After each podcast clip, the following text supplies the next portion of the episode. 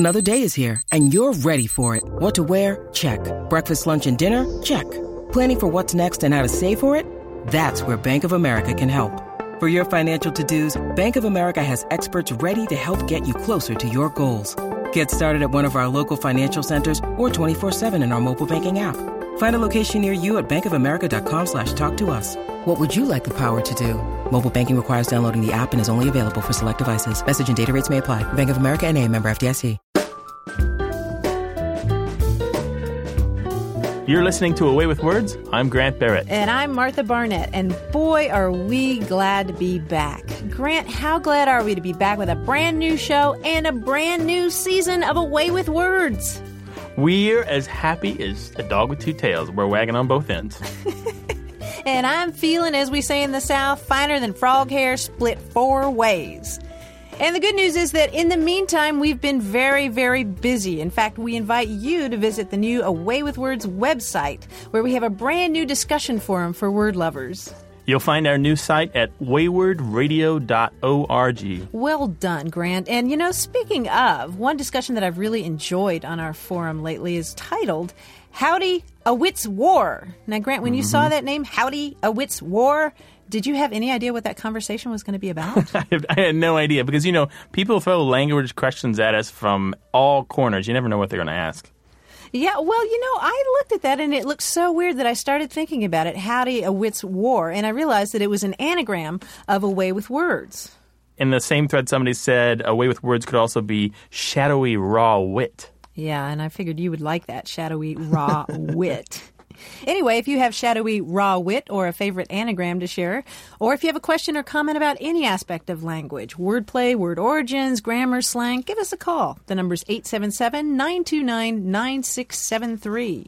Or send us an email at our brand new email address, words@waywardradio.org. Hello, you have A Way With Words. Hi, this is John from Manhattan. Hello, John from Manhattan. Manhattan, Kansas? No, Manhattan, New York. New York City. All right. What's your language question today, John? All right, well, I'm a middle school science teacher at independent school here in the city. And a number of years ago, I had a student who, she liked to ask questions to try and get me off topic, because they know they could. And so she raises her hand one day and she says, where did pinkies come from? Or where did they get the name pinkies? And I looked at her, and instead of just moving on, I decided I was going to, you know, teach her a lesson. So I looked at it and said, you know, it's very interesting that you mentioned that because I know the answer. And I proceeded to tell her that it came from, in the Middle Ages in England, when women would dye fabric, they would move the rings onto their little finger and work the fabric with their hands, and they'd have to keep their little fingers out of the dye. And since, you know, they're in England, and they'd pull their hands out of the dye, and all of the fingers on their hand would be whatever color of dye, except their little finger, which stayed pink. Oh, and, of course, the class all looked at me and they said, okay, really? And I said, no, and stop asking those questions and let's move on to something, you know, we were talking about, you know, the atom or something. And since then... So you did tell them that you made that up. That I worked with these kids, if I ever gave an answer to something that sounded a little far-fetched, they'd kind of look at me and go, is this another pinky story? And I was like, no, you know, and we'd move on. But... I never could quite figure out where that term actually came from. John, that is awesome. That is awesome. No, I protest because, John, I know you told them that you were only kidding, but we often have to undo the work of well-meaning teachers. Sorry. Oh, but come on. They all knew it was a joke. They all waved their pinkies at him now. Oh, yeah. And when I've told this story to other friends of mine, everyone has the same reaction. They look at me and they go, oh, really? And no, but you know, and then, but no one seems to know where it came from. But I think you have a career in writing false etymologies. Did you write that one on the internet? No, there are enough people doing that. Don't do that. I haven't done that. I'll put the definition up on Wikipedia. Oh, no. You're gonna Grant's going to have a heart attack here. I'll have it down in a half an hour, and I'll get you banned. But I bet you're the same guy who wrote that Life in the 1500s email that's circulating, right? No, it wasn't me. Yeah, full of falsehoods, just for the record. Well, I love this story, Grant. Grant's upset. Are you upset? No, I'm not. I'm listening, Marth. What do you got here, lady? Well, not a whole lot. I mean, all we know is that it comes from the Dutch for little finger. Pink. Yeah, and that's what my wife and I had figured out. We'd seen that it was a Scandinavian thing, and that was about it. I believe it's from Dutch. But how did it get into English? Well, I don't think it showed up into English until the 19th century. Before then, people were calling them little fingers. Uh-huh. And another fantastic word. Now, you can present this one to your students, John. How about another name for your pinky is your auricular? Auricular. Oh, that's good. Auricular. Let me spell that for you. A-U-R-I-C-U-L-A-R. Auricular. Now, as a science teacher, do you have any idea why it would be called auricular? Auricular. Because you put your finger behind your ear when you want to hear better. Yeah, I mean, it's like your ear. So it hooks like your ear if you hook your finger? I don't know. It's the little finger that you use to clean out your ear. Oh, okay. That's a good one. Good. I like that. Yeah, and that's really true. You can tell your students the true story there. Wow, we've been all over the map here, John. Great. But, That's it. That's all we got. All right. We're out of here. Stick that in your ear. Yeah. Audi 5000. Talk to you later, buddy.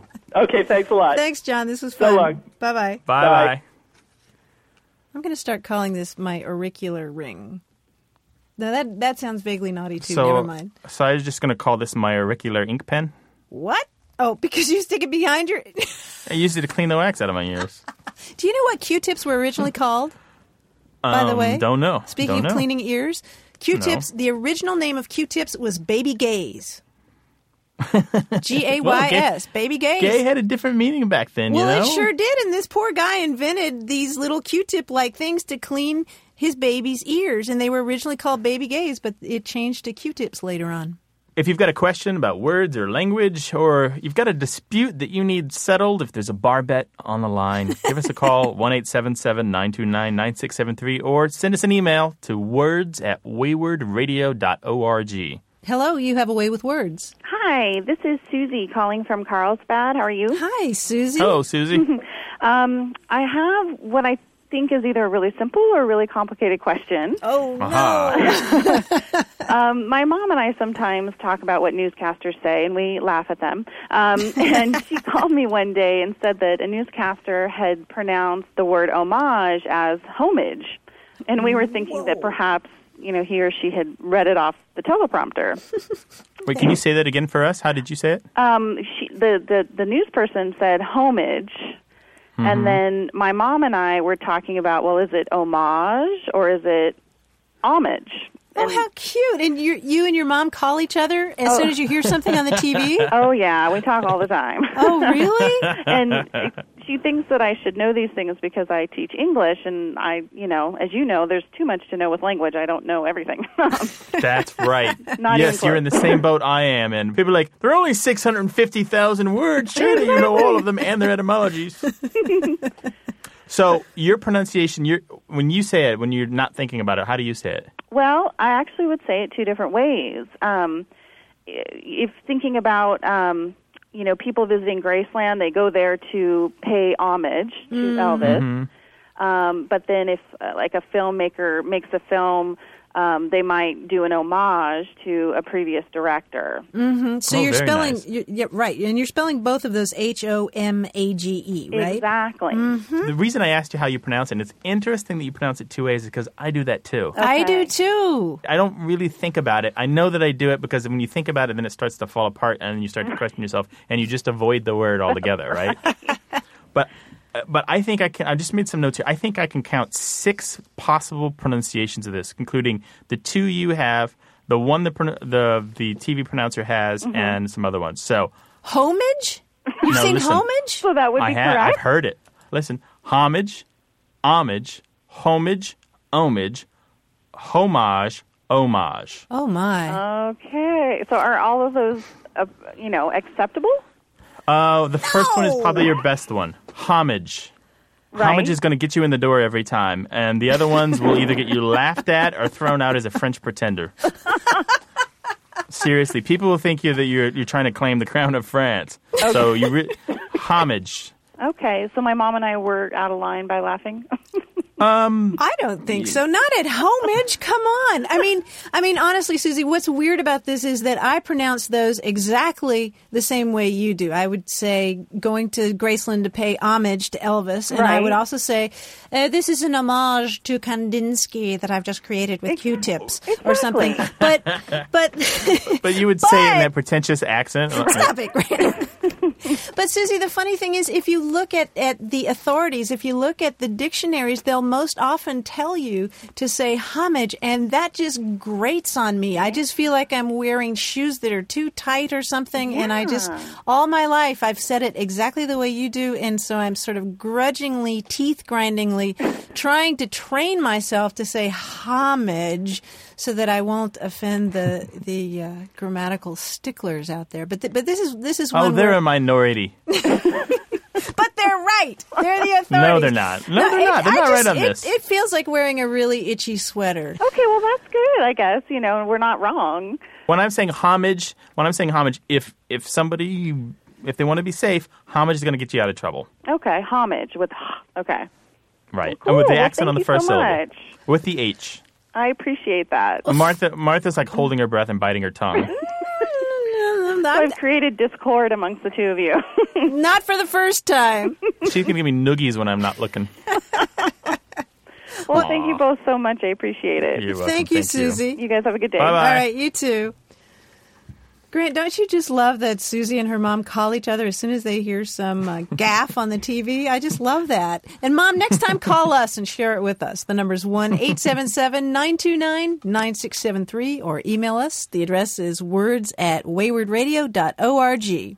So, Grant, I was looking at our words@waywardradio.org mailbox the other day, and there was an email from Luke McNeil. Now, Luke lives in Cambridge, Massachusetts, his fair city, and he wrote us about a phenomenon that he's noticed. You know, when you're sitting there quietly in public and you're listening to a podcast, maybe you're in line at the grocery store with your headphones on, and then all of a sudden... And I know you do this all the time, right? But all of a sudden, somebody in the podcast says something really funny, and you burst out laughing. And, of course, everybody turns and looks at you because you're the only one who's heard anything funny, the only person laughing. Well, Luke wrote us to say that there ought to be a word for that phenomenon, and he's got a proposal. He'd like to call it a pod snicker. And he writes, "This has happened to me frequently, and I will say that your podcast has at times aroused a pod snicker from me, often while I'm on the train." Grant, I love that image, and I love that word, and I love the fact that Luke is pod snickering while he's listening to us on the train. What do you think? Oh, I like the fact that he's listening to us, but do we need another pod word? I think I've got 40 of those in my database. Really? Like what? Yeah. Oh, like pod slurping, which is when you take your iPod and you plug it into another computer to steal files. Tons of that stuff. Really? But I like it. It sounds. But it's good. We do kind of need. I mean. You could just use outright embarrassment because sometimes you look up on the subway and they're like people giving you the steely eye because they maybe they think that you're laughing at their clothes. Well, I like it. I think it captures a phenomenon that needs a word. There ought to be a word for that. So is there something that you think there ought to be a word for? If so, email us. The address is words@waywardradio.org. Straight ahead, stay tuned for a word puzzle and more of your calls.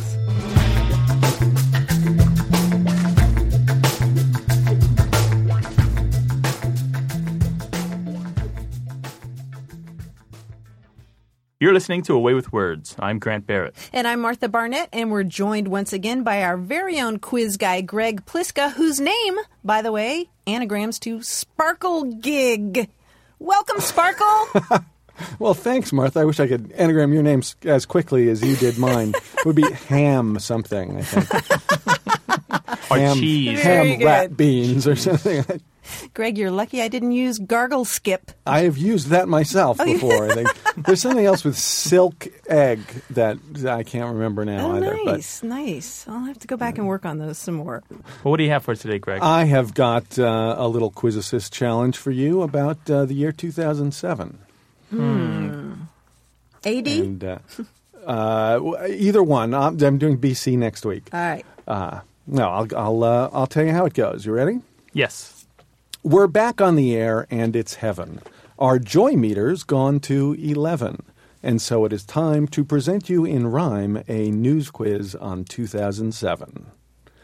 Wow. I thought you'd like that. As has become our tradition, we're going to look back at the events of the past year in limerick form. You know how this works. I read you a limerick with a blank at the end, which you'll fill in with the answer. Let me give you an example. Al Gore's future looks pretty swell. In awards, he has come to excel. With not one hanging chad in Oslo, he'll add to his Emmy and Oscar... a Nobel. Nobel, absolutely. So, if you're ready, we'll review a few high and low lights from the year that was 2007. All right. Okay, shoot. Here we go. Their congressional loss was a squeaker, and the Republicans' future looked bleaker. Pelosi's tenure, historical, began with a landmark, rhetorical, when Bush used the phrase... Mrs. Speaker? Oh, close. That's not exactly Mrs. Speaker. Yeah. How about Madam? Madam Speaker. Madam would be correct, Martha. Thank you. Yes, he was the first president to begin a State of the Union address with those words. Wow. Wow. Going from the sublime to the less sublime, here's another one. Accused of using some banned magic wands, it's with his maybe juiced bat he responds. With Aaron and Ruth, we felt sure of a truth that's been muddied now by... Barry Bonds. Barry Bonds, of course. Yeah, but the thing is, where are the hard ones? I got, you know, 1.5 lines, and I already had the answer, dude. Come on. We haven't seen each other for a while. I don't want to hurt you guys. The old "I'm holding back" excuse. Well, yeah, you should get most of these after the end of the first line. I listened it for you. Yeah, we know all those excuses. All right, here's one that is maybe a little more challenging. The Sears Tower for sure scrapes the sky, and Taipei 101's pretty high. Though it's still under construction, we've seen the induction of the world's tallest tower in... Shanghai. I was going to say Dubai. And you would be correct, Martha. Oh, I am? Dubai. I thought there was one in Shanghai. It had already been outpaced. The Shanghai World Financial Center, which is about 492 meters tall. The Burj Dubai is at 575 meters, and when it's completed, which is when it will be officially recognized as a building, it is projected at 818 meters, twice the height of our very own Empire State Building. Translation is there's a guy in Dubai, not intended, there's an architect in Dubai who's having a midlife crisis, and instead of buying a red convertible like everyone else... He says, I'm going to build the biggest darn building out there. With guy and he says, wires. What do you think of that, honey? And she's in. They're building everything in Dubai now. They're building a full-size model of Dubai in Dubai. Take that, Washington Monument. And then they're building one inside that. Yeah, exactly. Fractal Dubai. It'll be the most popular entertainment among mathematicians will go. And never come back. They'll be lost. Right. Oh, man. All right. Well, let's do one for our listeners on the West Coast. While his posh wife would just sweetly peck him. You probably have the answer by now right there, but I'll go on. While his posh wife would just sweetly peck him, his soccer opponents might deck him. Though his contract is galactic, his play's been anticlimactic. He's L.A.'s new star. Let's see. Oh, Martha. Beckham. David Beckham. You know, if you were a Spice Girl, Martha, which Spice Girl would you be? I am Sporty Spice. You can make up a new one, too. You could be like Etymology Spice or something. Can I be Nerdy Spice? Nerdy Spice. That way, all three of us can't be Nerdy Spice, though. That's true. I'm going to be Puzzle Spice. Spice Rack. Yeah, Puzzle Spice. Yeah. I like that. No, you're Sparkle Gig. Well, hey, Sparkle, do you have one more?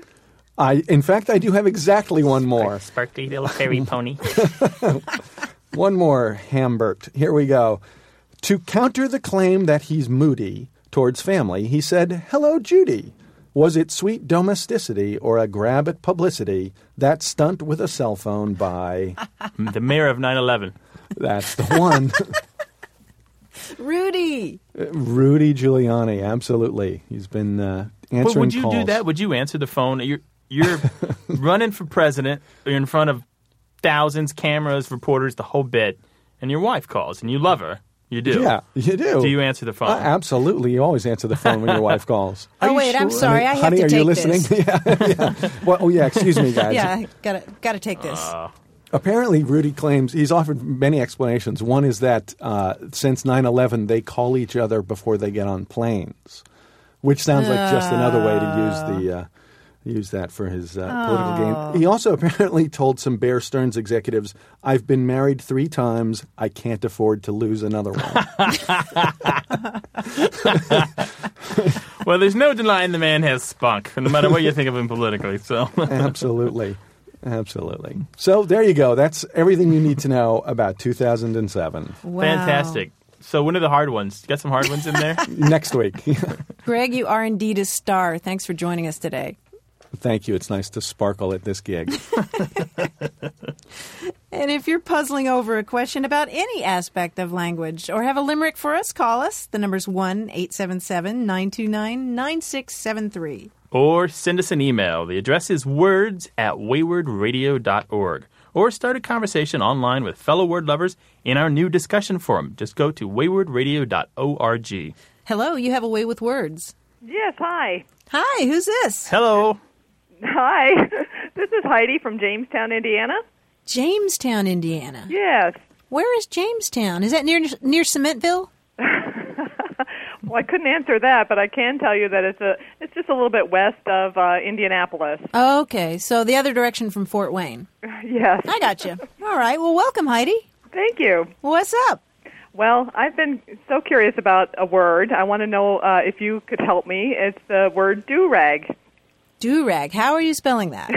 Well, that's interesting, too. I would spell it, I guess, D-U-R-A-G, but I have seen it spelled D-E-W and also D-O-R-A-G. So it depends, I guess, on what the underlying meaning of the word is as to how it's spelled, but I've seen it spelled all 3 ways. Wow. Now, in what places have you seen it spelled this way? And what are the contexts? After I got curious about the word, I looked it up on the Internet, and I had seen it spelled all 3 ways on the Internet.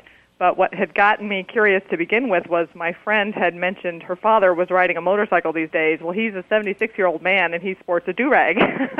So I got to thinking about the word do-rag, and I started trying to look into it some more. Well, now tell us what a do-rag is exactly, then. A do-rag, from what I understand, is just a cloth covering that's worn on the head. Mm-hmm. Oh, like a bandana? Yes, like a bandana. That's what I understand it to be. Mm-hmm. That's where your skull and crossbones is, right? Well, it'd be a good place to put it. No, but I think of, I do think of bikers, but I also think of a housewife with her just getting her hair done on the Wednesday, and she wants to make it last until Sunday church, so she wears a do-rag before she goes to sleep or when she does the chores, right? Well, sure, I could see it meaning that. In fact, when I started looking into this, that was one of the meanings that came up, was if it was spelled with a D-O, people thought it was to protect a hairdo. And the other meaning being D-E-W was that it meant sweat, and it was a rag to keep the sweat out of your eyes. So, it got confusing. Well, so I had gotten onto a motorcycle journal's message board online, and the debate was hot there. They couldn't come to any kind of conclusion as to what the true meaning of the word was. Oh, and we can resolve this. Well, I hope you can. We can give you a definitive answer that shouldn't be argued with because we're the voice of God. No, no. I used to think that it was D-E-W rag. I really did, and then I was set straight by my colleagues in the word trades and the word professions, and they're like, no, dummy, it's not that at all. It's D-O. It's short for hairdo. You know, you get your due. And the thing is, it's strange to think about a biker wearing a do-rag if we're talking about hairdos. Because these guys are shaved bald. They got bikers. Nothing up there to protect. It made no sense. It might as well be a sun rag because they're not protecting anything up there, right? That's what I thought, too. But there's a couple interesting side notes on this. It is inarguably from hairdo. There's no argument about that, all right? It's concrete. We know this. Okay. The thing is, people do what's called reanalysis. They hear a word, and they try to figure out in their head, wait, what could that mean? What could that have come from? And they do like I did, and like some of the people that you've seen have done, and they say, oh, that must be from the sweat on the brow because it keeps the sweat out of your eyes. Mm-hmm. But that's actually not the origin of it. It's a perfectly fine explanation, I guess, but really it's D-O-R-A-G, despite the variant spellings that you might have seen. But there's a note here, which is some of the sources I've seen say that this particular word is largely African-American. Mm-hmm. And while that may have been true originally in the 60s and 70s, I don't think that's been true for a really long time, at least 20 or 30 years. I think this word has been widespread, appears throughout American culture in a lot of different ways. It appears with housewives and bikers. It appears on football fields with sports players. It appears on college campuses. It's in every layer of our society. So, but one interesting thing that was being said on the message board from the Motorcycle Journal was that the original wearers of the do-rag were the knights in shining armor. They had to wear a cloth on their head to keep the sweat from their eyes so that they could see through their armor. Oh, well, please. That's hooey. That's hooey. Oh, hey, these bikers were deep people.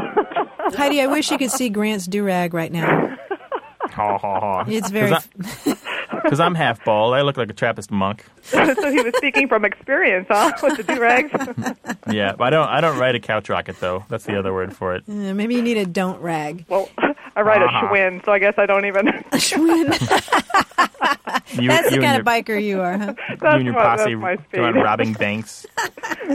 Hey, Heidi, thanks a lot for calling. Well, thanks for answering my question. It's been very informative. All right. Take care. Bye. Thank you.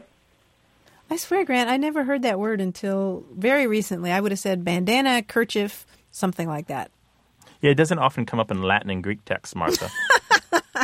Touche. Anyway, if you have a question or comment about language, we want to hear it. Give us a call at 1-877-929-9673 or email us. The address is words@waywardradio.org.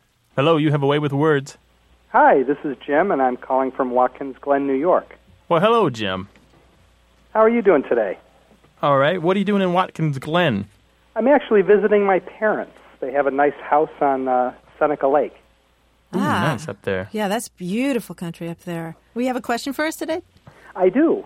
Part of my job is writing technical papers, and I was writing a paper, and part of it was a description of benefit and risk, and... since they're very nebulous words, I had put them in quotes. Mm-hmm. And the idea was, what do we mean when we say risk? Things of that nature. And I had a question with punctuation. Normally in dialogue, the punctuation's easy. It comes inside the quotes. But when you're talking about words and putting them in quotes, does the punctuation come inside the quotes or outside the quotes? Great question, and I'm so glad you asked us that rather than the meaning of benefit and risk in general. We could have been here all day. That's true, and not gotten anywhere. And there's a very simple answer for this. Oh, good. I can feel simple. Well, you can feel empowered. That's the way we like to think of it here on the show. Excellent. All right, here goes. In American English, the period and the comma always go inside the quotation marks. Always. And the way I like to think of it is, I mean, Jim, think about that little tiny period. It's so little. It doesn't have any body fat whatsoever. And, Jim, it's a big cold page out there. And so anytime you can put that little period inside the warm embrace of those quotation marks, do it.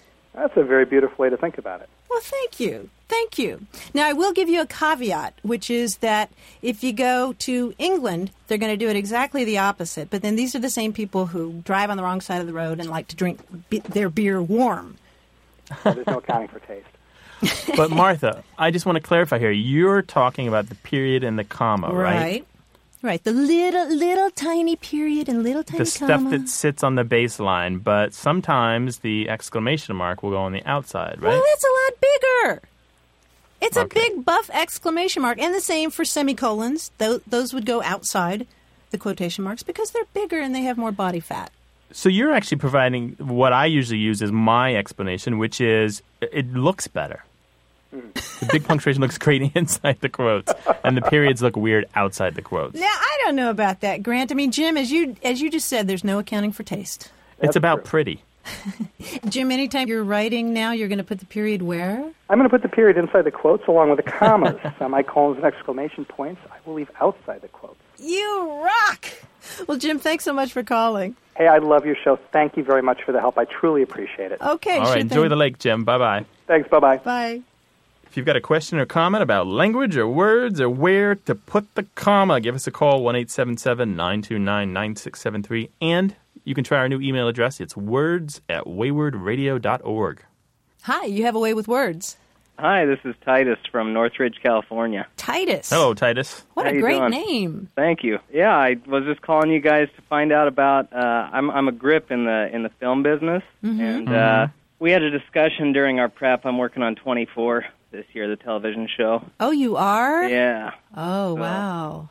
During our prep, we were all talking about a term that we use, G-job. But what is a G-job on the set of Fox's 24? What is it? Yeah, it sounds kind of naughty. It definitely has a derogatory term. It's not just specific to this show. It seems to be kind of a job that people don't want to do. So you're wondering if it's like, you know, you say I have a G-job for you, and the person says, gee, I got to go home and wash my cat tonight. Exactly. That's usually, yeah, that's kind of it's derogatory, so everybody kind of like averts their eyes. Well, you know, it's funny that you should joke about that, Martha, because that's the only way that I've ever heard of G-job. Really? Yeah, it's exactly that. It's the kind of job where you say to yourself, gee, I think I'll do that. It's a little different, though. It's like the kind of, it was used in the 90s in Silicon Valley to describe these like little startups that were happening. Somebody saying, oh, I have the time and the money to do this little thing. Gee, I think I'll do that. And they called that a G-job. Oh. But I've never really seen it used in a derogatory way at all. This is a stumper. I don't really know. I don't know what a G-job is. That's all. The best I could come up with is that it was related to the technology term, the way it was used in Silicon Valley. But I don't think I've heard it. We'll have to throw this one out to the listeners. A tough one, huh? This is a puzzler. This is great, though. And in return, Titus, what's going to happen on 24 this year? I can't divulge that. I already signed non-confidentiality. Well, we did, too, about the term G-job. We actually know what it is, but we signed a confidentiality agreement. And we'll can't tell you. Yeah, we'll trade. I guess we'll just have to wait. Jack dies, doesn't he? I'll have to wait you out. Jack dies, doesn't he? Again. Come on. No. I don't have any tidbits. Oh, darn. Oh, you sound like an insider to me, but what do I know? Well, listen, thanks for calling, Titus. We'll let you know if we find out anything. Great, thanks. All right, bye-bye. Bye-bye. Bye. And if you have a question about language, give us a call. The number's 1-877-929-9673. Or you can send us an email to words@waywardradio.org.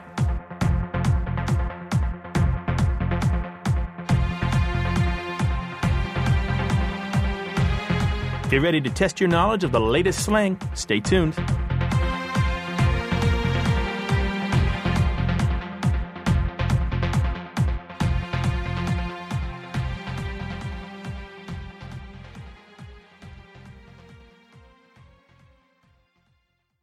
You're listening to A Way with Words. I'm Grant Barrett. And I'm Martha Barnett, and it's time for another round of Slang This. Today's contestant is Dee Dee Varner from San Diego. Dee Dee, are you with us? I sure am. All right. Say hello to Grant. Hey, Grant. Hello, Dee Dee. How's everything? Oh, we're very fine here in Claremont. Very good. I'm glad to hear it. Right there in the middle of San Diego County, right? Yes. Yeah. Well, do you have a favorite slang expression to share with us? I do. It's one that my family has sort of adopted. And it started out in an entirely different context, but we have made it our own. And it's Slondoon. What? Hello. What is that? Slondoon. A couple of years ago or less, my kids and I were looking at a forwarded email of pictures of signs from other countries that tried to do it in English. The one that just cracked us up the most was Slondoon, and it was a sign that said, slow down. Oh. Its original translation is, slow down, toll booth ahead. But nice. It read, Slondoon, toolbox ahead. What country was it from? I think an Asian country like maybe Thailand. Wow. So what do you guys use this for in your family? Everything we want. It's like the all-purpose expletive or the all-purpose exclamation.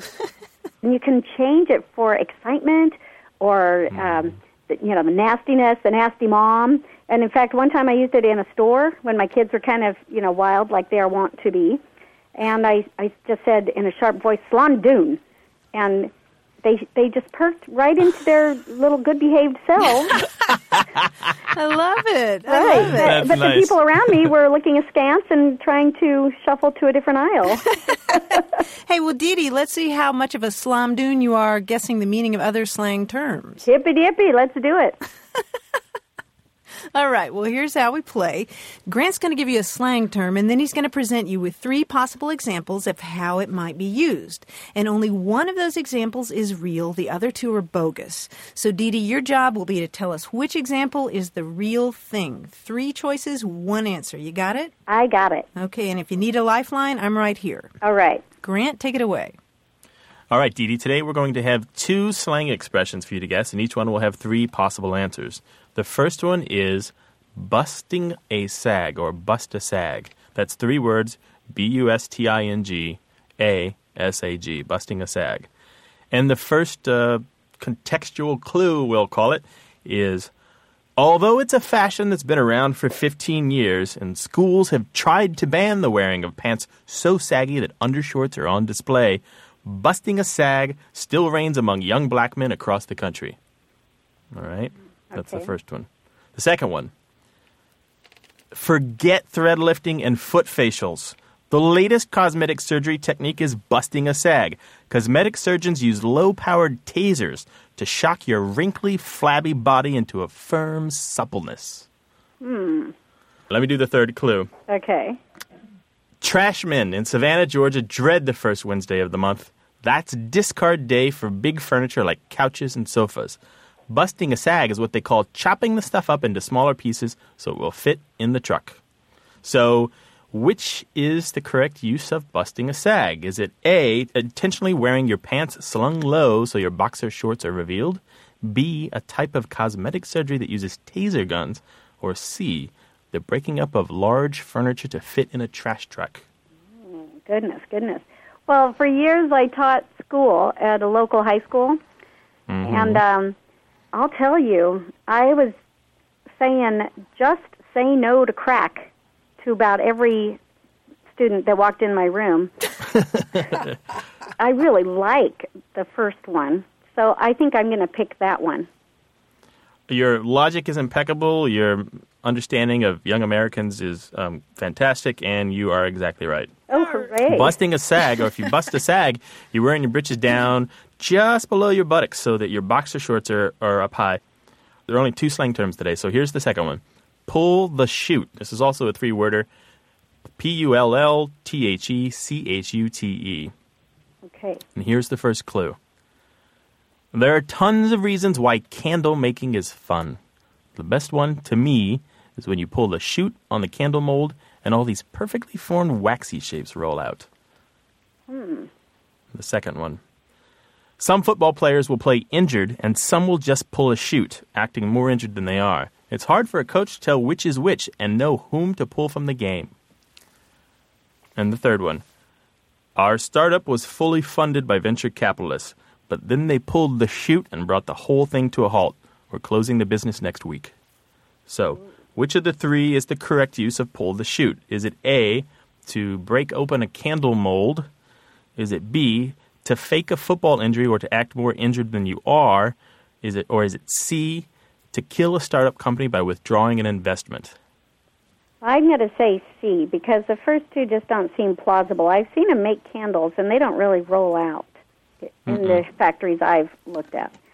But, no, you take factory tours of candle-making places, yeah? Well, you know, if you travel a little bit, you end up at a candle factory sometime in your life. Yeah, you know, that happens to all of us. What a moment that is. I'm waiting for my candle factory days. But I like the third one. It seems kind of apropos to our economics of the times. So I'm going to the third one. All the drama going on. Surely there must be some funny language connected to that, right? Yeah. Are you sure? Well, maybe I'm not sure. Oh, okay. Now, what was the second one again? The second one was to fake a football injury or to act more injured than you are. Do you ever watch drag racing on television? Yeah. You know, the ones where they have these really funky-shaped cars and they've got these parachutes that come out. And then they slow down with the chute coming out at the end of the race. Right. They stop with the parachute. They're done. Well, so then that... man, let's see here. Can I just tell you, Didi? I guess you better. It is the second one. It's the football players. And the logic there is that they're pulling the chute early. Not just that they're pulling the chute, they're pulling the chute early in order to just give up before they even have to bother to really put in the effort to win or put in the effort out there on the field to do what it takes. Okay. Well, you know, I have learned a considerable amount with that phrase now. Dee Dee, thank you so much for playing today. This was great fun. Thanks for having me. Slumdoon. Slumdoon. Well, Dee Dee, as a way of saying thanks, we're going to send you a copy of Grant's book. It's called The Oxford Dictionary of American Political Slang. Ooh, that's great. I've been wanting one of those.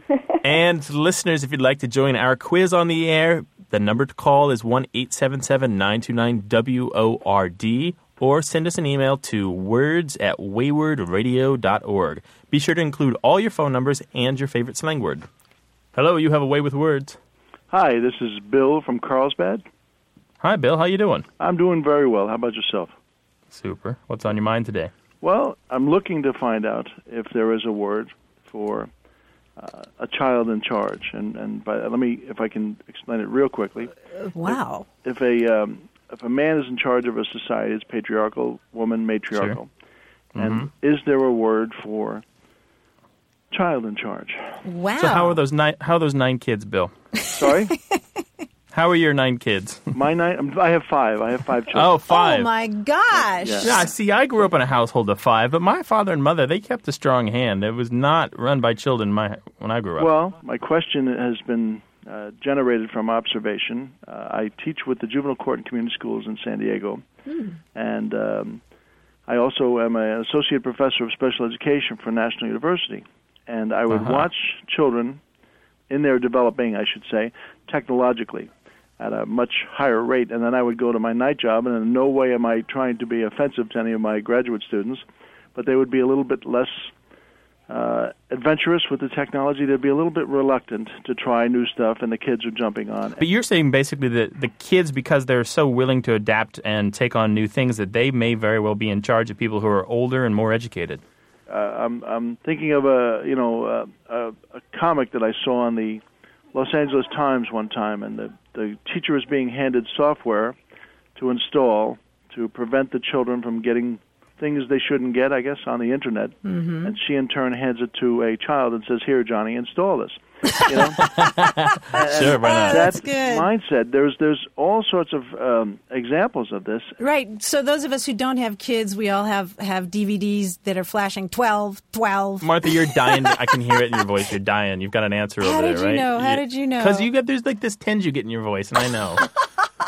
Well, Bill, here's what's really weird.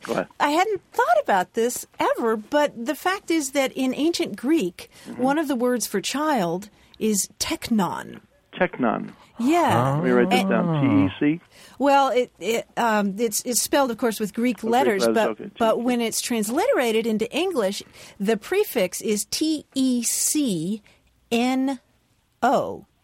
T-E-C-N-O.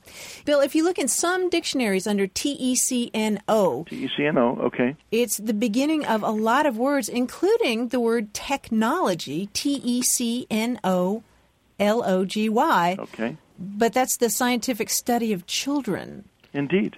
Isn't that weird? I don't see any kind of technarchy, but I think that's what we're talking about is technarchy. Technarchy. Yeah. I like that. Mm-hmm. But wow. Well, I think that you've pointed out a hole in our language, and we need help from our listeners. Well, and I hope that we get it, and it's just great to talk to you, and I'm going to look up a little thing on techno and pedo and see what we can come up with.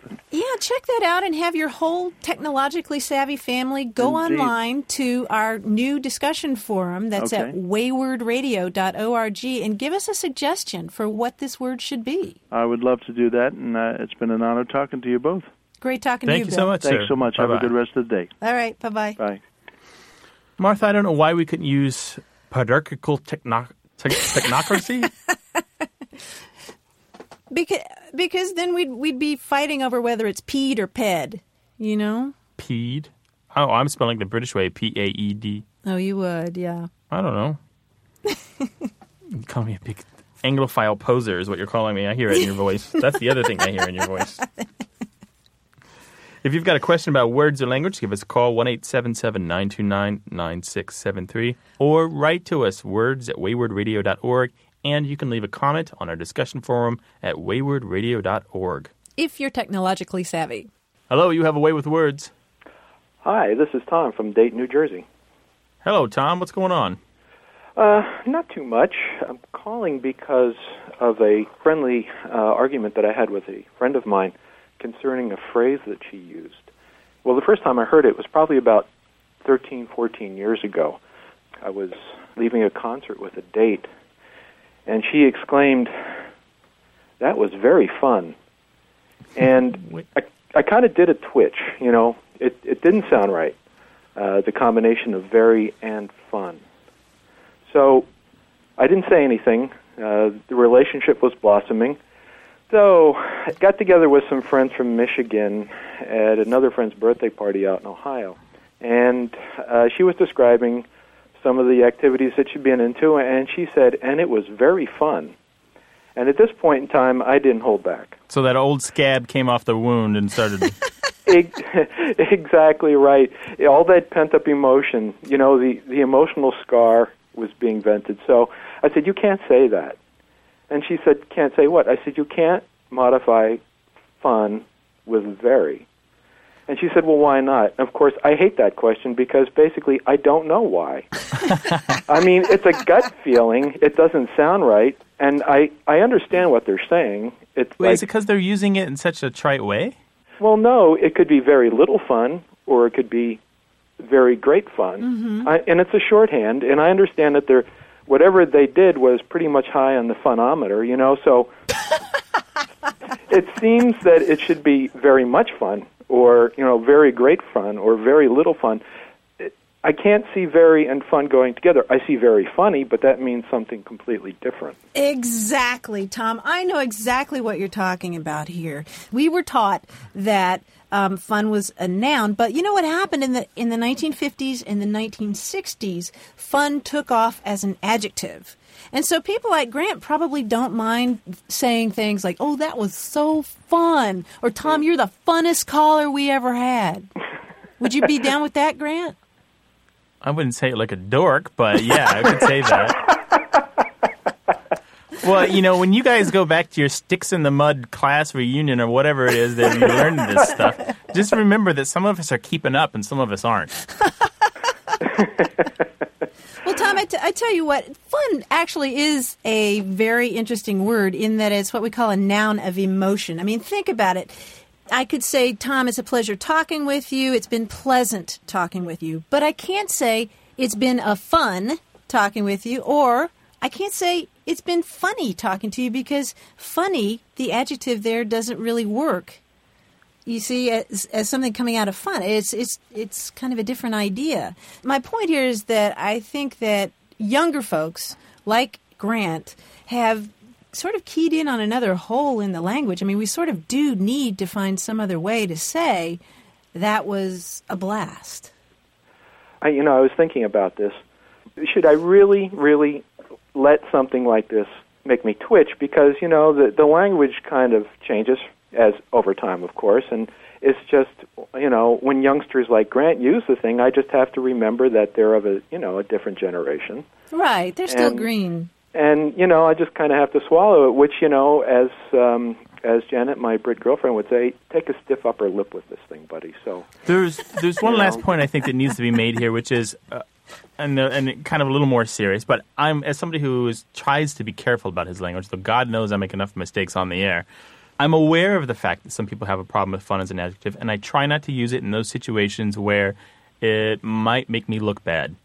So, and that's one thing, that's about a lot of language kind of falls in that category. There are things that you can say, and there are things that you should say, and there are things that you shouldn't say. And somewhere in the three, you just got to remember to address your audience properly. So, Tom, when Grant is talking to old fogies like us, he's going to control if you're coming out of a Doobie Brothers concert in the 1970s and you want to say that something was very fun, that's fine.